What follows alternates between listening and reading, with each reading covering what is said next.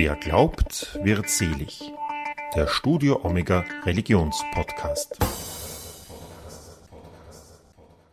Herzlich willkommen zu einer neuen Episode von Wer glaubt wird selig, der Studio Omega Religionspodcast, sagt Udo Seelofer. In unserem Podcast begleiten wir Menschen auf ihrem Lebens- und Glaubensweg. Warum sind der Kirche Themen wie Klimaschutz und internationale Entwicklungsarbeit wichtig? Darüber habe ich mich mit Anja Appel, Geschäftsführerin der Koordinierungsstelle der österreichischen Bischofskonferenz unterhalten. Im Gespräch mit mir erzählt die Politikwissenschaftlerin, wie viele Projekte die Koordinierungsstelle unterstützt, mit welchen Fragen Menschen aus den Diözesen zu ihr kommen und was genau die Plattform Laudato Si macht.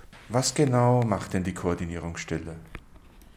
Die Koordinierungsstelle ist eine Fachstelle der österreichischen Bischofskonferenz für internationale Entwicklung und Mission und zugleich die Interessenvertretung der katholischen entwicklungspolitischen Einrichtungen in Österreich. Das heißt, die Koordinierungsstelle macht zweierlei.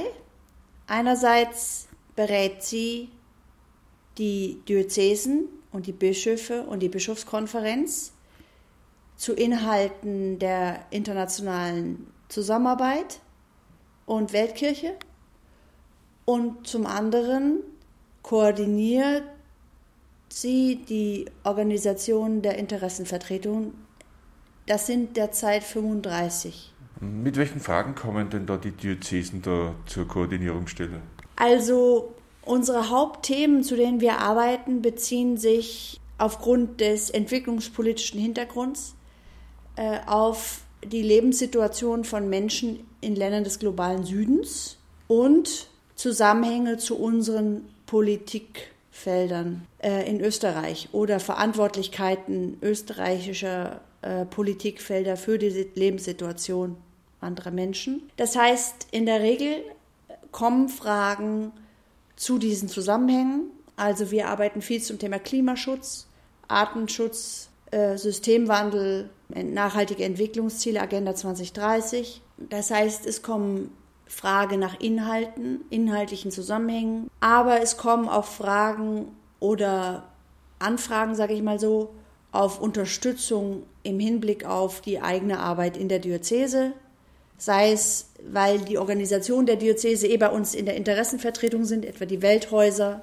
zum Beispiel, oder aber andere Einrichtungen, die in der Diözese verortet sind, die einfach Anfragen haben oder halt Interesse an bestimmten Kooperationsprojekten.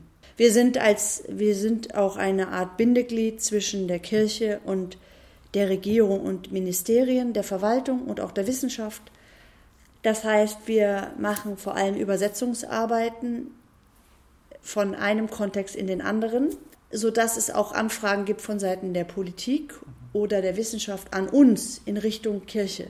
Also wir versuchen sozusagen die Akteure zusammenzubringen, indem wir mit allen oder möglichst vielen vernetzt sind und versuchen, die Diskurse abzugleichen, genau Diskussionen zu übersetzen in das jeweils andere Feld, weil doch die Sprachen und die Abläufe äh, ziemlich unterschiedlich sind. Also Sie sind da die Mittelsfrau, kann man sagen. Ja, ich bin nicht allein, ich habe ein kleines Team. Ja, genau. Wir sehen uns als, genau, als Vermittlungseinrichtung, Koordinationseinrichtung, steht auch schon in unserem Namen Koordinierungsstelle. Also genau, das haben wir verinnerlicht, die Koordinierung. Sie haben vorhin die Agenda 2030 erwähnt. Können Sie kurz erklären, was genau das ist? Die Agenda 2030 ist ein politisches Programm der Vereinten Nationen, die 2015 verabschiedet wurde als Folge der Millennium Development Goals. Damals hat der Papst bei der UNO-Vollversammlung gesprochen, als die verabschiedet wurden.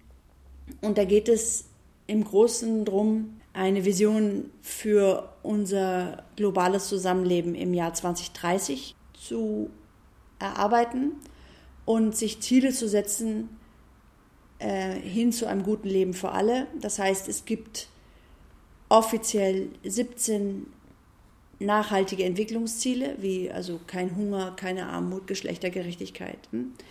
Und die haben wiederum insgesamt an die 170 Unterziele, die dann relativ konkret ausfallen und an die sich alle Staaten zu halten haben oder ich meine, es ist nicht besonders verbindlich, aber die Vision der Staatengemeinschaft war, dass wir alle gemeinsam an diesen, an diesen Zielen arbeiten. Der Blick auf die nachhaltige Entwicklung ist in dem Fall so, dass alle Länder was daran tun müssen. Alle Länder haben Anteil daran, an einem guten Leben für alle. Es sind nicht nur die armen Länder oder die sogenannten, früher genannten unterentwickelten Länder, die sich entwickeln müssen, sondern alle Staaten haben einen Beitrag zu leisten. Das heißt, es geht auch um die Verschränkung der einzelnen Politikfelder, es geht um die internationale Kooperation. Das ist ein ziemlich ambitioniertes, aber zugleich auch sehr technisches äh, Programm. Also mit 170 Unterzielen, ich stelle mir vor, das ist ganz, wahrscheinlich ganz schön schwierig, da alle auf ein, Länder auf einen Nenner zu bringen. Also ja, ist es auch. Also es sind auch für, jede Länder, für jedes Land, jedes Land hat andere sozusagen Herausforderungen, denen es sich stellen muss. Und es gibt auch da regelmäßige Berichtslegungen. Wir haben, wir sind als Koordinierungsstelle Teil der SDG Watch Austria, so einer Plattform von Organisationen, die sich an der, äh, für die Umsetzung interessieren. Und wir sind da in Gesprächen auch mit der Verwaltung und Wissenschaft, weil das eine ziemliche Herausforderung ist. Erst zum einen diese Ziele wirklich auch äh, zu erreichen, aber auch nicht im Silo-Denken zu verhaftet zu bleiben, sondern ähm, ganzheitlich zu denken, was diese Agenda 2030 eigentlich voraussetzt. Warum ist so ein globales Engagement denn aus Ihrer Sicht wichtig? Da gibt es jetzt verschiedene Antworten darauf. Einerseits aus dem christlichen Gedanken heraus sind wir Teil einer Menschheitsfamilie und diese Verwandtschaft sozusagen verpflichtet uns auch zu einer Solidarität und zu einem Zusammenhalt mit Menschen überall auf der Welt. Des Weiteren streben wir nach dem Gottesreich auf Erden. Das heißt, ein Beitrag dafür ist, sich dafür einzusetzen, dass es allen Menschen gut geht oder dass sie in Würde leben können. Und dann kommt natürlich hinzu, dass die katholische Kirche als Weltkirche an ziemlich vielen Orten dieser Welt präsent ist und mit den Menschen verbunden und für sie Dienst leistet. Und das heißt, allein durch diese globale Präsenz haben wir viele der Lebensrealitäten in unserer Organisation drin. Also wir, wir wissen um das Leben der Menschen an vielen Orten dieser Welt.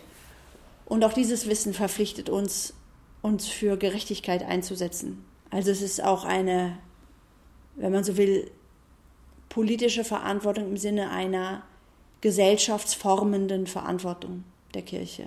Wie sind Sie denn persönlich dazu gekommen, sich hier zu engagieren? Ja, ich bin als Politikwissenschaftlerin schon in Zeiten meines Studiums zur internationalen Zusammenarbeit gekommen und habe mich dann hier bei einer kirchlichen Einrichtung beworben und habe dort die Möglichkeit bekommen mitzuarbeiten und bin halt dann im Laufe meines Berufsweges von einer Stelle zur anderen und irgendwann hier auf die Leitungsstelle berufen worden.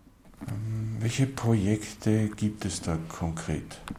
Also wir als Koordinierungsstelle, wir haben keine konkreten Projekte, aber die Organisationen unserer Interessenvertretungen haben sehr viele Projekte in Summe, mehrere tausend. Das sind Projekte sehr unterschiedlicher Art, also sowohl was die Themen angeht, als auch was die Art der Arbeit angeht. Also wir haben sogenannte, sage ich mal, Basisprojekte, wo ähm, Organisationen in einer Region unterstützt werden, an der Basis mit Menschen zu arbeiten, sie zu unterstützen, sei es im äh, Bereich der kleinbäuerlichen Landwirtschaft oder sei es im Bereich der Menschenrechte oder sei es im Bereich Bildungsmaßnahmen oder sei es im Bereich Gesundheitsvorsorge. Dann haben wir äh, oder haben die Organisationen unserer Interessenvertretung Projekte, die auch einen größeren Radius haben, wo vielleicht Organisationen in der Kooperation in der Region gestärkt werden oder über Ländergrenzen hinweg.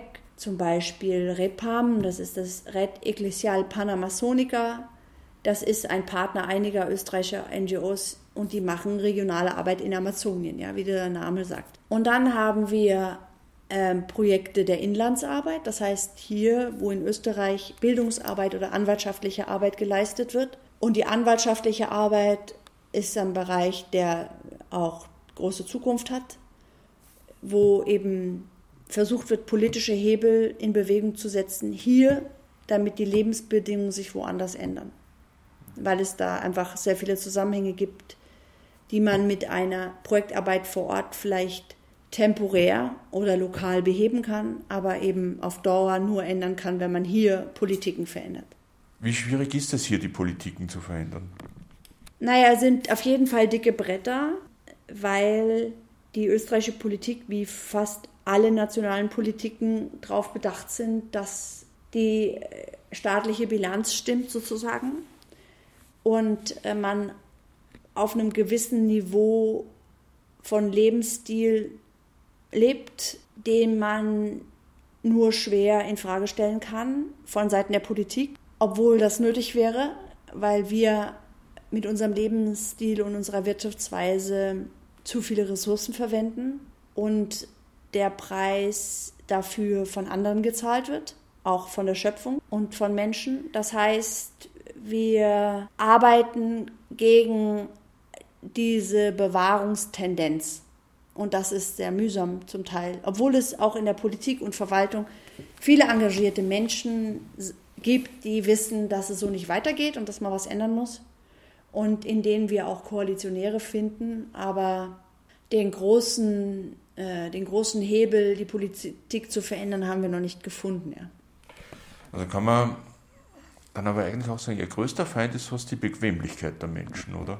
ähm, die Bequemlichkeit oder auch die Verhaftung im System selber. Ne? Ich würde sagen, es gibt ja viele Menschen, die gar nicht äh, so einen Lebensstil führen, der so wunderbar bequem ist, aber natürlich äh, die gefangen sind in ihren Tagesabläufen, in ihrer Lebensstruktur, mit der Erwerbsarbeit, mit, mit Care-Arbeit, mit all diesen, weiß ich nicht, Erwartungen, die die Gesellschaft an jeden Einzelnen hat, äh, der wieder einen Druck erzeugt, dass man äh, Geld hat, um Dinge zu konsumieren etc., sind da so wie Hamsterräder, ja, in denen wir uns alle befinden. Das heißt, ähm, Bequemlichkeit ist vielleicht ein Faktor, aber es ist auch ein nicht anders kennen und auch eine Angst vor Veränderung, vor, vor sozialem Abstieg oder sozialen Veränderungen, die sicher unsere Großelterngeneration noch anders kannten aber wir sind eben auch Kinder unserer Zeit und aufgewachsen in einem in einer Vision, äh, der es geht immer besser, es wird immer besser. Das heißt, ähm, es sind viele Dinge, die in Frage gestellt werden müssten. Es ist nicht nur die Bequemlichkeit, sondern auch unsere Lebens- und Arbeitsweise. Wie kann man da dafür Bewusstsein schaffen? Also, das geht manchmal relativ einfach, wenn man den Menschen erlaubt hinzusehen, wie die Realität ist. Also als jetzt dieser Skandal war mit den, mit den Händeln zum Beispiel, waren alle sehr schockiert. Dabei ist so ein Zustand vielleicht außergewöhnlich schlecht, aber vom Prinzip her nichts Neues. Nur kriegen die Menschen es nicht mit, weil sie keine Bilder haben. Das heißt, wenn man, wenn es eine Möglichkeit gibt, Menschen durch Bilder oder Botschaften zu verdeutlichen, wie die Realität ist, dann werden sie sehr schnell, glaube ich, wach und sind bereit, auch das zu verändern. Andere Dinge sind komplizierter, weil sie sich nicht in einfachen Bildern ablichten lassen. Wenn man beispielsweise über die Zusammenhänge unserer Wirtschaftsweise oder unserer Agrarpolitik mit der Situation im brasilianischen Regenwald spricht. Ja, das sind zwar äh, Wirkungszusammenhänge, die man darlegen kann, aber da braucht man einige Schritte und dafür brauchen die Leute die Zeit, die Muße, das Hintergrundwissen und auch den Wunsch, das zu erfahren. Und das ist dann funktioniert eher durch Bildungsarbeit oder durch äh, Maßnahmen, die ähm, sozusagen in kleineren Schritten das vermitteln können. Ist das auch mit ein Grund gewesen für die Gründung der Laudato Si-Plattform? Ja, ich denke schon, dass das ein Antrieb war. Ich weiß, dass die Menschen im Dikasterium für ganzheitliche Entwicklung ähm, sehr hinter dieser Enzyklika stehen und frustriert waren, dass es in der Umsetzung so schwierig ist oder dass es so, so, so langsam geht. Und sie haben in Kooperation mit vielen Akteuren auf der Welt, da gehört die Koordinierungsstelle auch dazu, versucht zu verstehen, mit welcher Methodik es geht, den Menschen diese, den Inhalt der Enzyklika ins praktische Leben zu übersetzen. Und deshalb haben wir dort dann Zielbereiche formuliert und Materialien und eine Datenbank, in der man Materialien tauschen kann, denn es gibt bereits viele Materialien, ich sage für die Bildungsarbeit oder für eine Bibelrunde oder für einen Workshop. Und niemand muss irgendwas neu erfinden, sondern das Prinzip ist des, der Kooperation, ist das basale Prinzip dieser Laudato Aktionsplattformen. Das heißt, Wissen austauschen, Erfahrungen austauschen, voneinander lernen, sich äh, gegenseitig bestärken und die Idee weitertragen. Was genau sind denn die formulierten Zielbereiche da und was wird von Seiten der Plattform gemacht, um diese umzusetzen quasi? Insgesamt gibt es sieben Ziele. Eines ist auf den Schrei der Armen zu hören, ein ist auf den Schrei der Natur zu hören, einer bezieht sich auf die Ökonomie, einer bezieht sich auf die Bildungsarbeit, einer bezieht sich auf die Spiritualität und dann gibt es noch zwei weitere Ziele. Und darunter fassen sich halt äh, verschiedene Instrumente, auf die man zurückgreifen kann. Und die Plattform möchte ja, dass man, wenn man sich dort registriert, eine eigene Analyse vornimmt über den Ort, wo man sich befindet, über die Weise, wie man bislang arbeitet, kommuniziert etc., um darauf aufbauend sich eigene Ziele zu setzen, wohin es gehen kann und sollte, aber mit einer mittelfristigen Perspektive von sieben Jahren. Ja? Das heißt, es wird versucht, alle, also von Individuen zu Organisationen über Unternehmen bis hin zu Vereinen, Ordensgemeinschaften, einzuladen, teilzuhaben, ohne einen Druck auszuüben, ihr müsst das und das erreichen und denen in der kurzen Zeit, sondern sich als Teil einer großen äh, Bewegung zu sehen, die für die gemeinsame Sache unterwegs ist. Wer ist denn, denn da schon für die gemeinsame Sache unterwegs? Können Sie ein paar Beispiele nennen? Oh, das kann ich fast gar nicht. Das sind hunderte von Organisationen weltweit.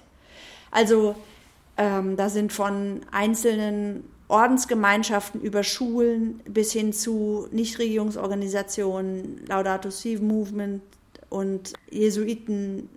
Also ich, das sind Hunderte. Ich kann Ihnen das nicht, äh, nicht alleine nennen. Aber es sind nicht nur katholische Organisationen, sondern es wird versucht, äh, sozusagen, so wie es auch in der äh, Enzyklika steht, also alle Menschen, die sozusagen, die für die gemeinsame Sache einstehen, einzuladen. Das heißt, die Einladung geht an viele Organisationen und es sind nicht, also, also ich weiß nicht mehr, ob sie nur christliche sind, aber jedenfalls hauptsächlich christliche, aber nicht nur katholisch. Ähm, können sich da auch Privatpersonen engagieren?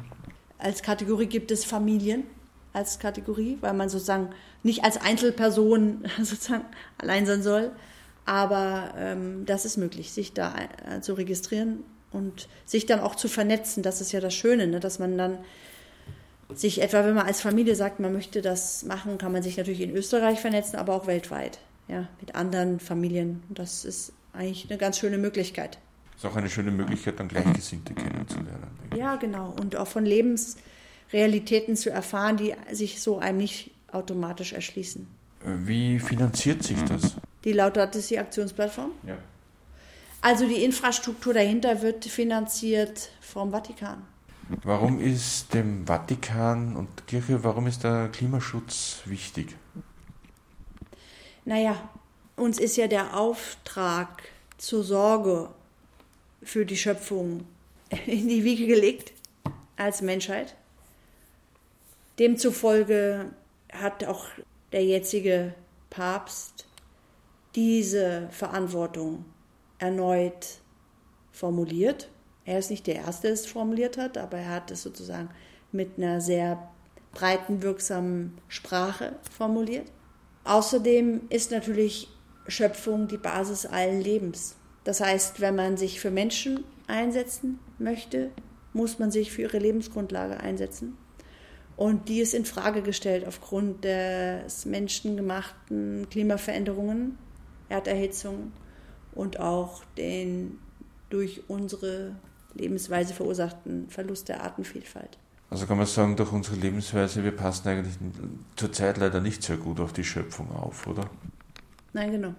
In der Art, in der eine relativ kleine Anteil der Weltbevölkerung lebt, muss man sagen, das sind ja nur wenige Prozent der Weltbevölkerung, die so einen Lebensstil führen, wie wir ihn hier führen, äh, der kostet die Menschheit und den, die Erde zu viel an Ressourcen. Arbeiten Sie da eigentlich auch mit anderen Organisationen zusammen, die eine ähnliche Stoßrichtung haben, also Greenpeace zum Beispiel oder Fridays for Future, Global 2000 etc.? Ja, also wir arbeiten national wie international mit Organisationen zusammen. National, habe ich schon gesagt, sind wir zum Beispiel bei der SDG Watch. Da ist zum Beispiel das Öko-Büro Mitglied. Aber wir haben auch Allianzen, zum Beispiel in der Allianz für Klimagerechtigkeit, sind auch einige Organisationen aus dem ökologischen Bereich zum Beispiel.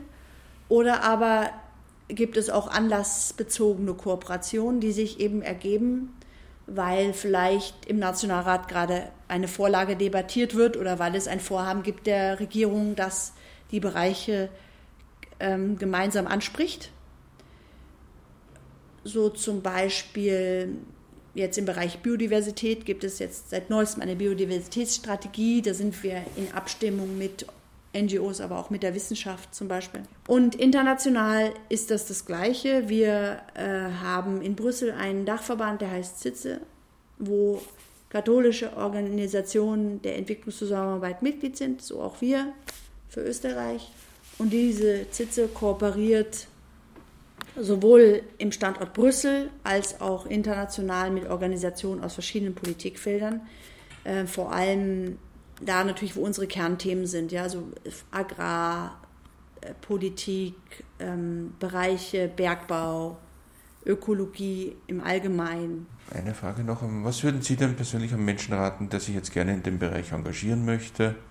und da vielleicht, was weiß ich, zur Koordinierungsstelle oder zur Laudato Si-Plattform kommt und fragt, was kann ich machen? Ja, als erstes würde ich dieser Person raten, zu schauen, welche Einrichtung in der Diözese sich engagiert in dem Bereich Entwicklungszusammenarbeit und Klimaschutz und dort anzufragen, weil wir selber haben keine Ehrenamtlichen, aber viele Einrichtungen in den Diözesen sind wie etwa die Aktion der katholischen Aktion, ja, haben ja viele Ehrenamtlichen, ehrenamtliche Mitarbeiterinnen und Mitarbeiter.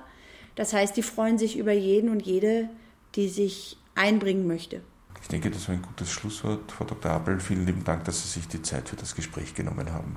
Gerne, danke für das Interview. Das war Wer glaubt, wird selig, der Studio Omega Religionspodcast für heute. Wenn Ihnen dieser Podcast gefallen hat, dann empfehlen Sie uns weiter und erzählen Sie Ihren Freunden und Ihrer Familie von uns. Außerdem würden wir uns sehr freuen, wenn Sie uns auf Facebook, Instagram oder Twitter folgen und eine gute Bewertung auf der Podcast-App Ihrer Wahl für uns schreiben. Dann bleibt mir nur noch, mich zu verabschieden. Auf Wiederhören und bis zum nächsten Mal, sagt Dudo Seelofer.